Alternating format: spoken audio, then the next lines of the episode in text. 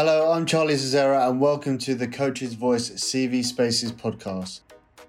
Each week, usually on a Monday at 5.30, we're joined by two highly qualified coaches live on Twitter Spaces. That's where we dissect one of the most interesting tactical points from the weekend's action, as well as sharing coaching advice and insights with our audience. This week, we'll be doing a tactical analysis of the latest Chelsea versus Tottenham Premier League game and discuss coaching 4 3 3 versus a 4 4 2.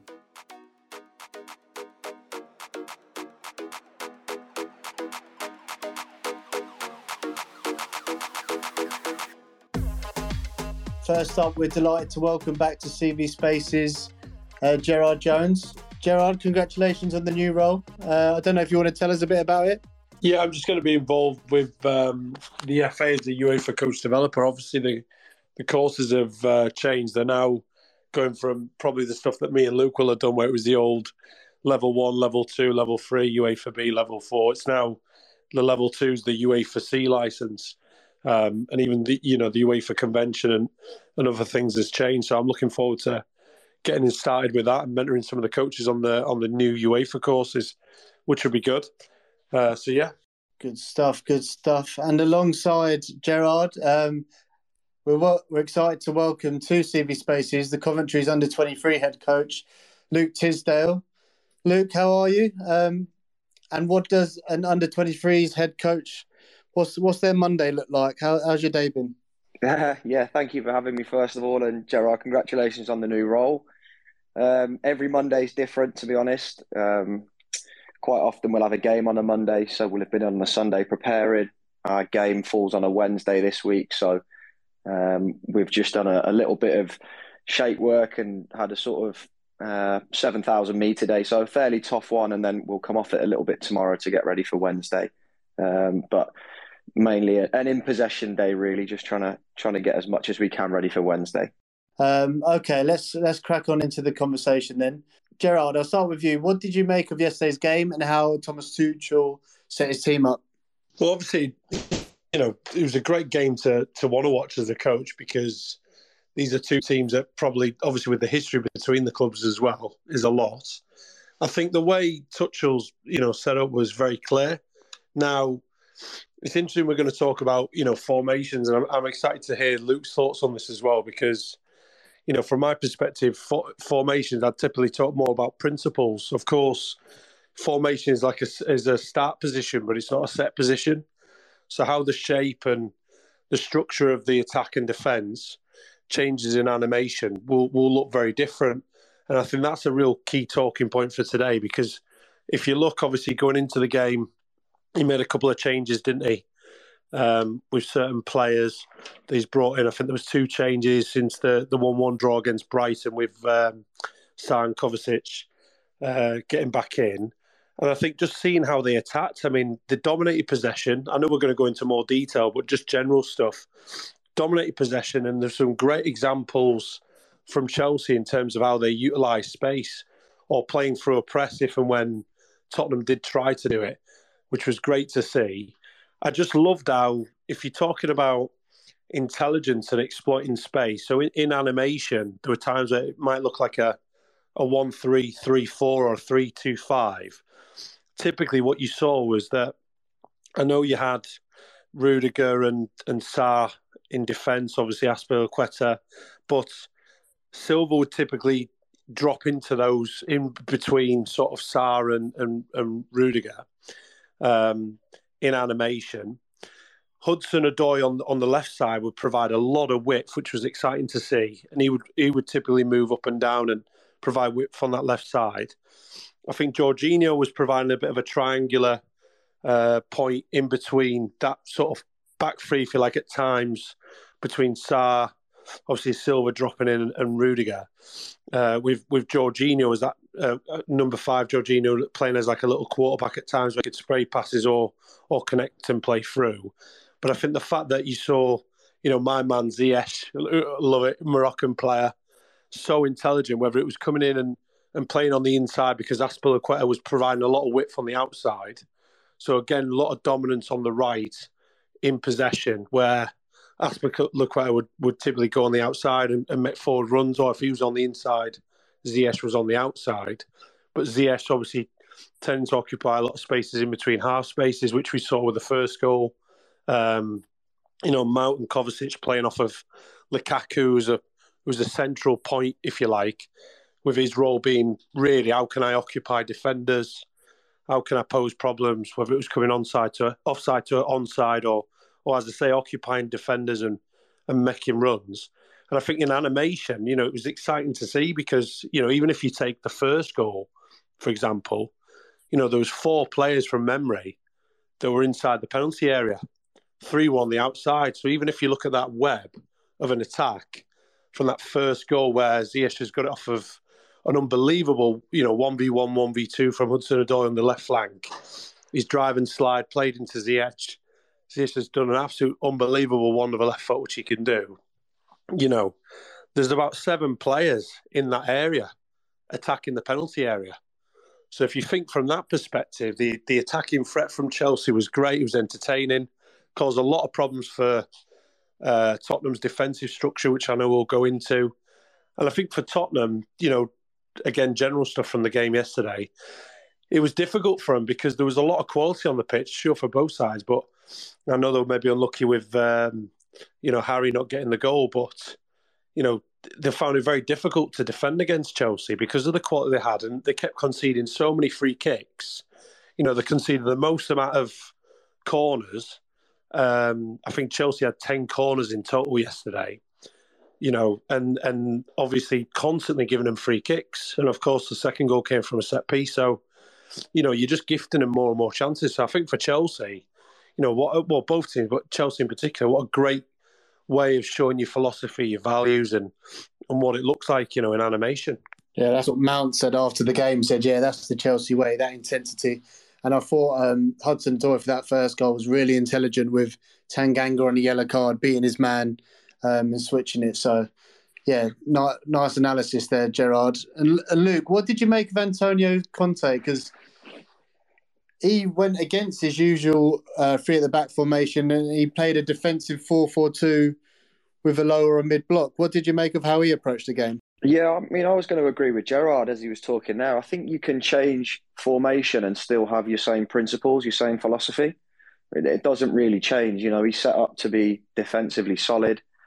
And I think for a lot of the game, he'd probably be quite happy. He's been he's been done in the second half by a bit of incredible skill from Hudson Odoi and a brilliant finish. You know, is that tactical or is that just two players producing some unbelievable um, some unbelievable skill, and then he gets done on a set piece as well. So um, I, think you can you can change shape and maintain your philosophy, and it's certainly something that we do a lot of. We we play a lot of different shapes throughout the under twenty threes, but we'll make sure that we have the the same principles and the same philosophy. And I think it nearly worked for Conte yesterday. I did, I did feel for him a little bit afterwards because uh, I know it's ifs and buts, but um, if, if, Kane gets away with that one in the first half, they're 1 0 up at half time, and it's looking like it could be um, an absolute masterstroke. So, uh, yeah, I think he, I think he'd be a little bit unfortunate, but I actually don't think he came away from his philosophy, if that makes sense. He was he was very structured, very rigid. Everyone knew their roles, their responsibilities, and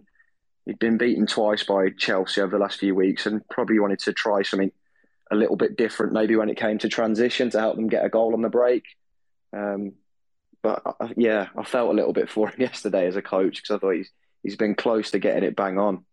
Yeah, I, I agree with you, and it could have been different. I thought Harry Kane was very, very unlucky to have that chalked off. Luke, just something I wanted to touch on that you mentioned, and you mentioned you do it with your team, but how easy is it to change change a formation, whether it's mid game or after a game, if you've been playing and working on something um, regularly. Is it easy, or do you just work on multiple things a lot?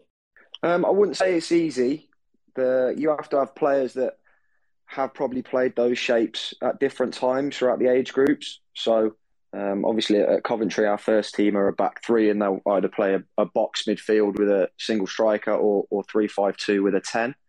Um, so we do a lot of that in the 23s as well. But then there's been times when we've had to force to switch to a back four to go 4 2 3 1, 4 3 3. Um, so we, we change in game quite a lot. But I honestly think a lot of it depends on who you're playing against, where the spaces are, You know, if we're playing a box midfield, it's obviously similar to a, a 3 4 3, but just with those outside wide players coming in to be two number 10s, we try and get a high block on. So one of those outside box midfield players jumps up, the other one rolls inside as a 10. All of a sudden, we're playing 3 5 2. So the shape changes, yes. If you were to freeze frame the game, you'd say, oh, they're playing 3 5 2. Whereas the reality is, no, we're just looking to create a high block or create a press. Um, so, like I say, as long as the principles don't change, I think it makes it a lot easier to change shape within game because what is a shape? It's just a, a structure to allow you to do what you want to do.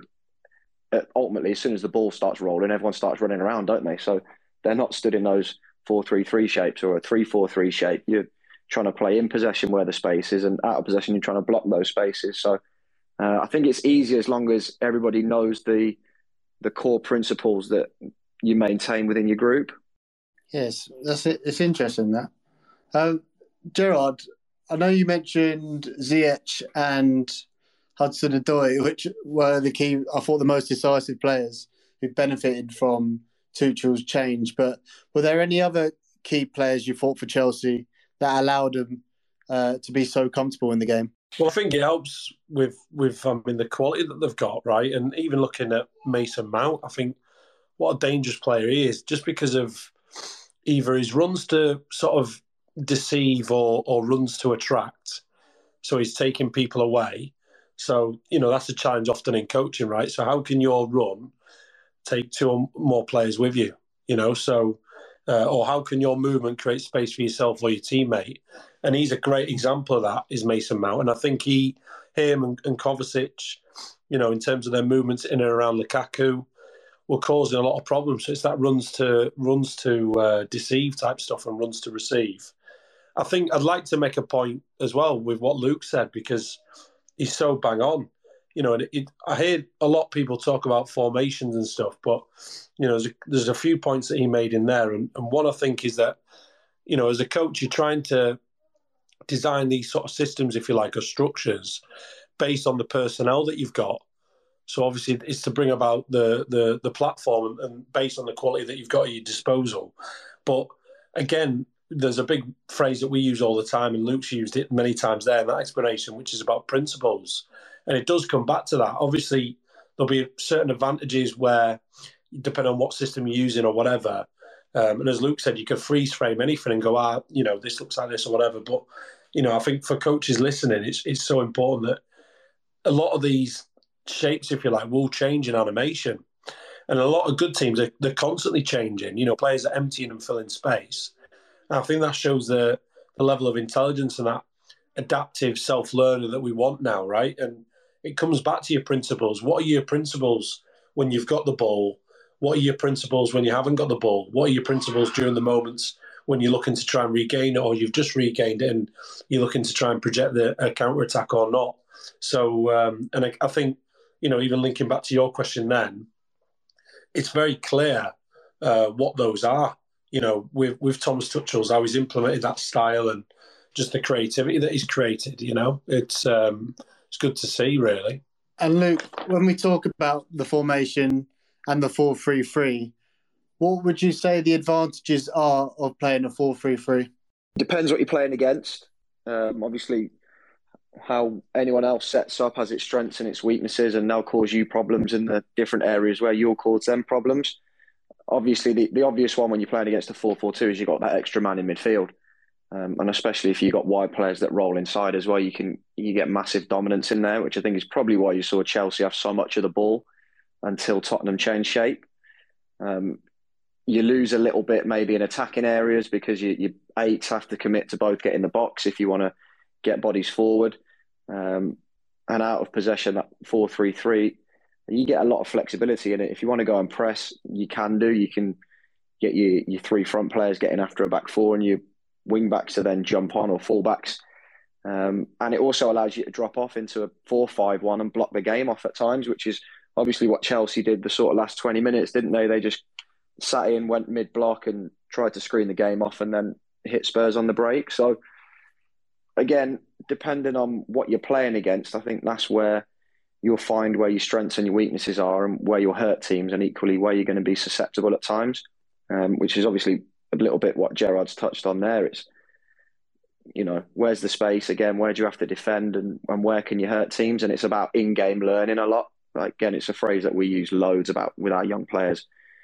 With the under 23s, you, you never know what you're going to come up against because you can plan to play against a certain shape or formation, and then you might turn up to Barnsley or Sheffield United or QPR and you've got five or six first team players playing, and it's completely different.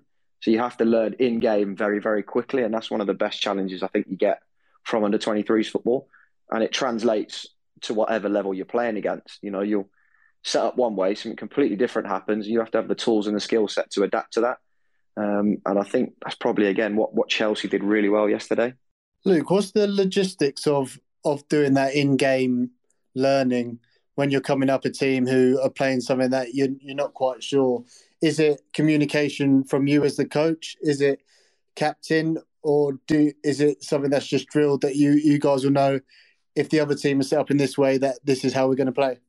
A little bit of all of that, to be honest. I mean, as soon as the team sheets come in, the analysts will have a look and, and put together what they think, um, what they think the shape's going to be, and which key players are going to play where. We'll then pass that on to the players in the changing room before they go out. Again, there's been times where we've done all that work and then turned up and it, you go out on the pitch and it's completely different. We went to Hull City quite a few weeks ago and um, they rolled their first team bench. We, we played at 5.30. Their first team played at 3 o'clock. The six subs stayed behind to play against us. The team sheet came in. It was completely and utterly different to what we'd planned for. Um, and we're 3 0 down at half time and lost 6 0.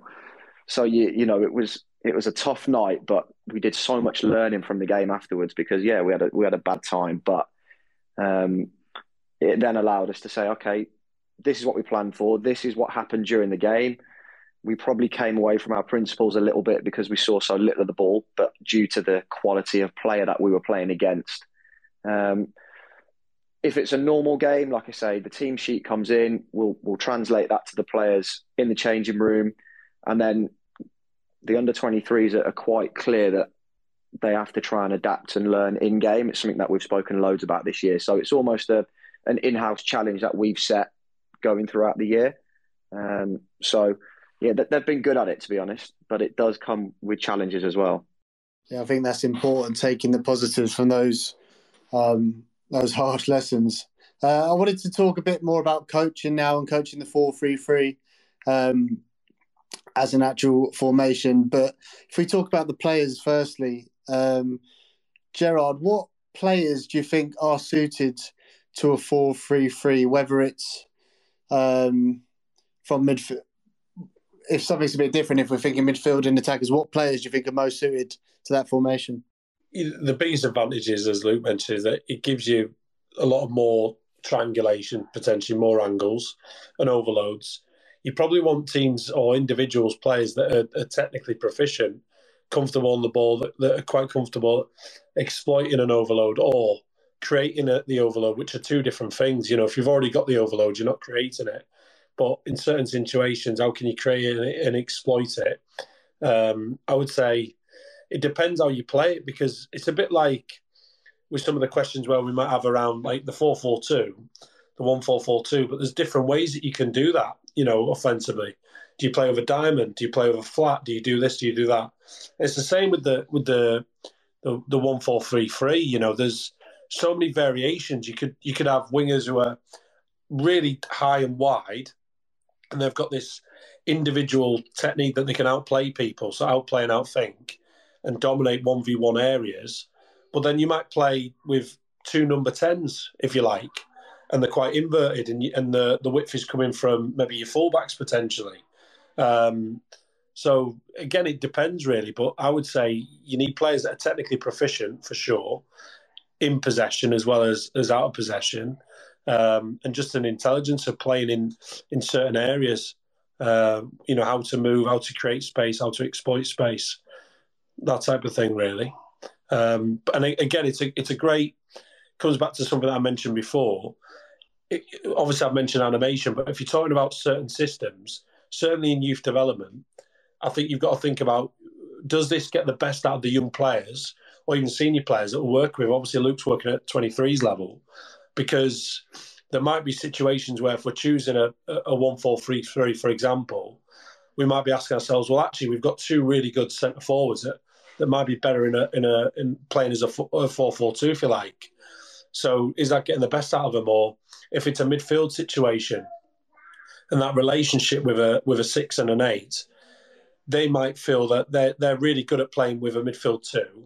They're not used to playing in a midfield three. Or actually, if you've got really good midfielders, you've got three can you find a way to use a, a 4-3-3 system to get the best out of the players and get the best players on the pitch? So I think their considerations when coaches are, are thinking about these concepts, you know, by setting up that structure, what are you eliminating, or what are you being able to add and include if there's certain players that you want to include in that? Luke Gerard talked about the the midfield three, but what are the different roles that you'd have in a in a midfield three, whether it's six, eights, tens? Uh, well, again, you have to go back to your principles. If you're going to play with with a six or two sixes, it's their angles to go and get on the ball and where their next pass is, whether they're going to try and go in off the ten, if Ron's rolled in there, or or switch the play and change it and go the other side. Um, again, I think when you're playing a 4 3 3, you've got to make sure that you get a threat in behind from midfield players as well. And again, how good was Mount at that yesterday? He was unbelievable at it. I saw one of our uh, coaches at Coventry, Shay Thompson, tweeting about just how good Mount was at running through the game and um, going beyond the back four of Tottenham and, and taking midfield players out as well. Um, so again, it, I think it just goes back to principles. You you want midfield players if they're going to be eights that go box to box and do both. You want some security behind the ball, which Jorginho is incredible at as well. So, you know, it's horses for courses, really, isn't it? You have to have a look at what kind of players you've got in there, um, what best suits them. If you've got Jorginho to sit in there, you can probably allow Mount Kovacic to go and do what they want to do. And the same when Kante goes in there. Chelsea might have a little spell where they play, I don't know, Kante and Jorginho in there, and they can get more of an out and out 10, someone like Pulisic in there to go and um, get closer to Lukaku and have some fun in and around the final third. So um, it, I think it depends on your players, really, and then you, you adapt around that. Just just touching on Mason Mount, Luke, is he is that his biggest strength? His movement is off the ball work because you, you see a lot of fans, especially when it comes to England, going, "We don't know exactly what he does." But every time I speak to a coach, his name always comes up. Um, why is Mason Mount so so loved by coach top coaches like like Tuchel? Great question. I mean, what what what does he not do? He gets goals, he gets assists, he runs, he does the defensive side of the game. Um, you look at the players that Chelsea's academy have produced over the years, their track record's unbelievable. You know, even ones that aren't necessarily playing for their first team, they might be playing in the football pyramid elsewhere. That they obviously get an incredible um, upbringing throughout the academy. Very, very, very tactically astute, technically good. He's well grounded off the pitch as well. Um, so it, you know, he's got a little bit of everything, really, hasn't it? I think that's why he appeals to so many managers uh, and so many coaches you know, he, he just seems like a Rolls Royce, doesn't he? Yeah, he's a, he's a top player, and it's so good, so good that Chelsea and these English players are being developed. Um, Gerard, if we move a bit higher up to the pitch, and what for a four-three-three, you might have a a nine with two two two wide players. Have you got any advice for any coaches working with maybe a nine linking play with that central striker, or how, how they can effectively work with the invert, inverted wingers that you're seeing a lot nowadays? Yeah, I think. Well, I think in any sort of session design, you've always got to try and think about what's the clarity for the players that you've got within that session. So you're taking on board. I know, you know, I'm interested to ask Luke as well. You know, what are some of the stuff that he does uh, in his role? You know, within that individualized approach. I think again, there's two things I would tackle here. One would be individual difference within the practice design, and the other thing would be your vocab because your vocab reinforces your club values and your principles and what, what what you're expected, which you know we've discussed already between the two of us around those qualities. So you know, vocab for number nine, it might be, you know, uh, hide and seek. You know, so it's playful language. It's it's vocab that you would understand as a player, as a child or, or as a young player. So how can you hide and then go seek for the ball? So it's playful how can you get your right shoulder across his left shoulder or left shoulder across his right shoulder? Um, try and find ways to run off, run off the blind side of the defender or how can you occupy space in between two or more defenders? So again, these are things that you know the game presents these challenges, and we saw that in the movement with with Mount and, and Kovacic and Lukaku yesterday, making those runs to deceive, runs to receive, where they're, they're creating space for for players like Ziyech to to hold space and get in between our you know our spaces. I mean, Chelsea have got one of the highest percentages for that. I think even was it Kevin Nicholson one of your last podcasts. You know, forty two percent of the goals Chelsea score come from half spaces, and you can see that in terms of the movements that that's required to create that. So I would be saying to to coaches considerations if you you're trying to develop the relationship with that front three, but don't forget it's not just the front three; it's the players around them as well. And you know, Azpilicueta was causing creating a lot of width yesterday, as was Hudson Odoi. So, you know, finding ways to, to deceive people, play with disguise and deception, um, setting them challenges where they're going to have to look for the for the information to solve the problem from the environment. Designing practices where you know I said individual difference. There's a session that I tweeted recently. We've actually got Osh, you know, listening, and it was something that I saw Osh do in, in Morocco, which is incredible, where he created individual difference within the practice, where he's coned off one area of the pitch for the for where the number seven would be, let's say, for example, a, a right-sided player could be anybody really, and on the other side, on the left, it was more open. And by doing so, potentially what you've what you've got there is that a winger like we saw yesterday with Hudson Odoi, he's got the options where he can beat the player on the outside or actually drive in and drive and slide across the defender to play that ball into to Ziyech. By coning off the area on the opposite side, you're creating a constraint which is challenging individuals to do something different. So are they delivering crosses from those sort of areas, those inside areas? Are they finding early balls like a De Bruyne type of thing into the penalty area? How are they finding ways to combine and link up with the number nine? So your nine and your tens or your seven, how are they combining and probing and finding in order to create space to, to score goals? Or they're doing as simple as Ziyech was, which was if you saw before that ball arrived to him, he put his arm up as a non-verbal communication. He's, so he's calling for the ball, signaling for it. He stood still, which sometimes is your best movement. Receive the ball, touch move, and, and obviously he's, he's, he's got a wonderful left foot to, to put it in the top corner. Um, but again, there was a lot of factors that went into that. So how can your how can your movement create space for yourself or your teammate? So if you look in that animation, Lukaku, uh, Mason Mount, I think it was Mount, somebody else, maybe Kovacic, they were running away, which created space. You had Azpilicueta who was sprinting on the outside of him, and there was a, around seven players attacking the penalty area in that in that first instance, that first goal. So again, they're the type of things where for coaches listening, you know, individual difference and, and practice design, um, yeah, would be key.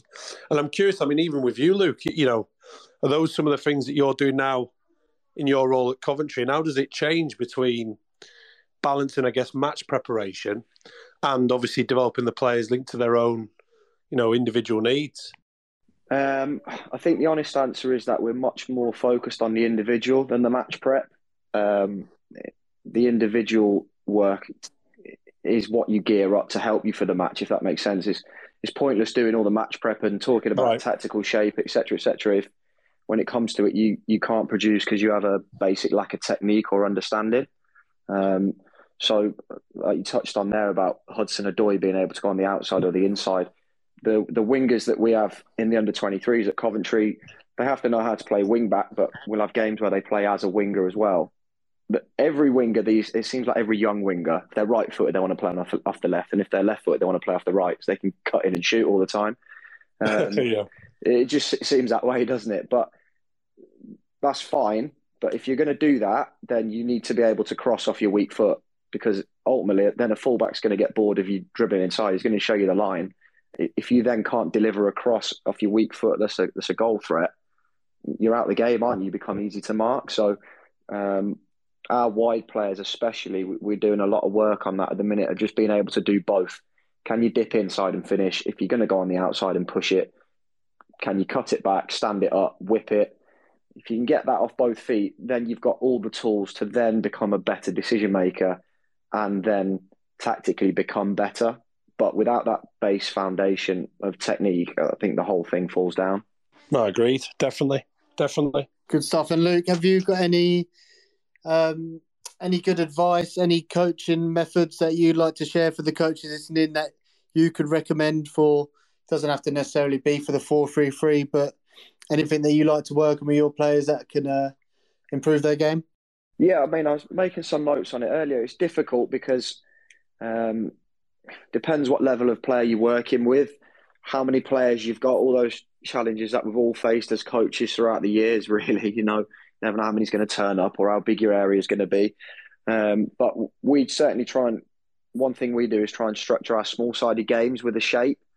Um, so I wrote down here when when you're playing a four-three-three, what shape relates best to that? If you're playing nine-a-side or six-a-side, is it a three-two-three or a a one-three-one if you're playing six-a-side? You know, try and find um, a small-sided shape that you can get principles out when it comes to the eleven aside game because everyone loves a, a 5 0 in training, don't they? Or 7v7 or a three teamer, and they're great. But if you can get a little bit of structure within that, you can still get the still get the philosophy out within it. If that makes sense, if you want to make it, if you want to be a pressing team, make everybody a, a two touch a two touch player. So then you can go and get after the goalkeepers and, and people lock on. You've got to play through the press.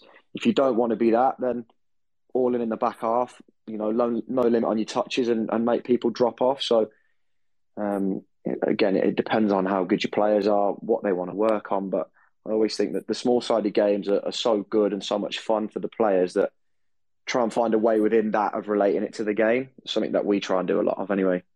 Good stuff. Good stuff. Okay, we'll um, get our first question up. Mike Warden, thanks for joining, mate. Uh, did you have a question for Luke or Gerard?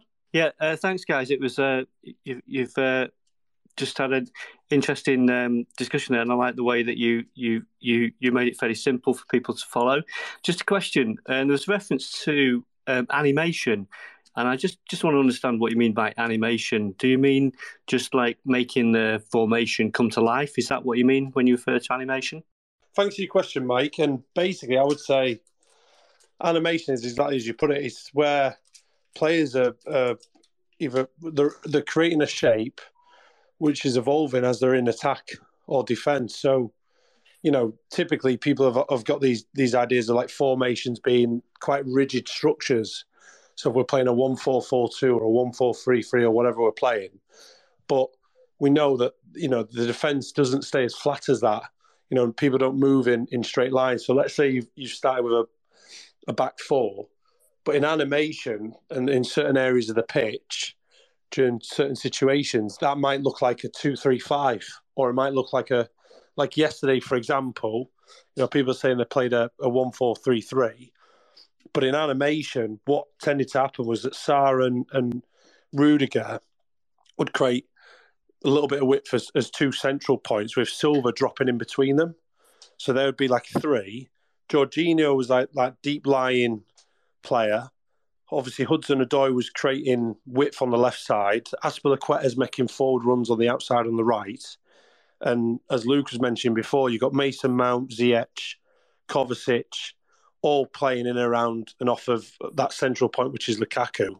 Obviously, Ziyech occupying sort of half space, if you like. So in animation, as a formation, it, it doesn't look like one four three three. Let's say it might look three two five, where if you were to screen grab it, that would be where you'd sort of see the structure and shape of that attack.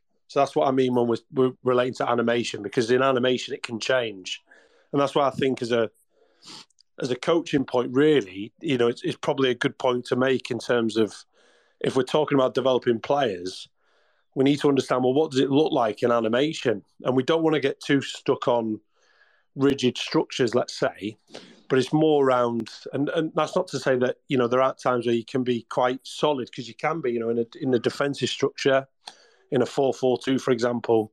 A lot of teams will use that as a defensive strategy, especially in a in a real low block, let's say, where they're reducing space between lines, so they're preventing the opposition being able to play in between them and find the players in between lines or play through them. And and again, that can be a useful tactic. But typically, you know, if we're talking about an animation, it's useful for us to understand because it relates to the principle. So, what's the principle? When we've got the ball, how do we want to construct and play our attack? You know, what what what's the principle? How do we want to do it? How are we going to break lines? Are we going to play through, round, or over? How are we going to create width? Um, how are we going to sort of disguise and deceive and, and, and unlock defenses? How are we going to outplay and outthink? You know, are we going to are we going to dominate territory? How, if so, how so? So again, in animation, it will change, and it will change it throughout the whole game based on what the opposition are doing, because obviously their defensive structure will change, and obviously that's that that's the that's what hopefully that makes sense. Um, yeah. That would be the type of thing that we you know we'd be looking at. That's it for this week's episode. But if you are a coach yourself, you may be interested in our very own coach education platform, CV Academy. Aimed at coaches at all levels of the game, it helps them develop through premium coach focused content delivered by a growing network of elite academy and grassroots coaches. You'll find loads of great content on there, including our latest coaching course with Southampton lead foundation phase coach Lee Smith, where he takes a group of players through a series of practices designed to develop their ability to play through midfield. We're also giving listeners to CV Spaces all the podcasts 50% off their first month when they sign up to CV Academy. All you need to do is use the discount code CV Spaces when you reach the checkout point. Don't forget to like and subscribe to the podcast, and we'll be back next week with two more top level coaches analysing the biggest talking points in the elite game and sharing their best coaching practices, advice, and insights. If you want to join the next CV Spaces live, then drop us a follow on Twitter at Coach's Voice. Big thank you to our guest speakers, Gerard and Luke, and thanks to everyone who listened in.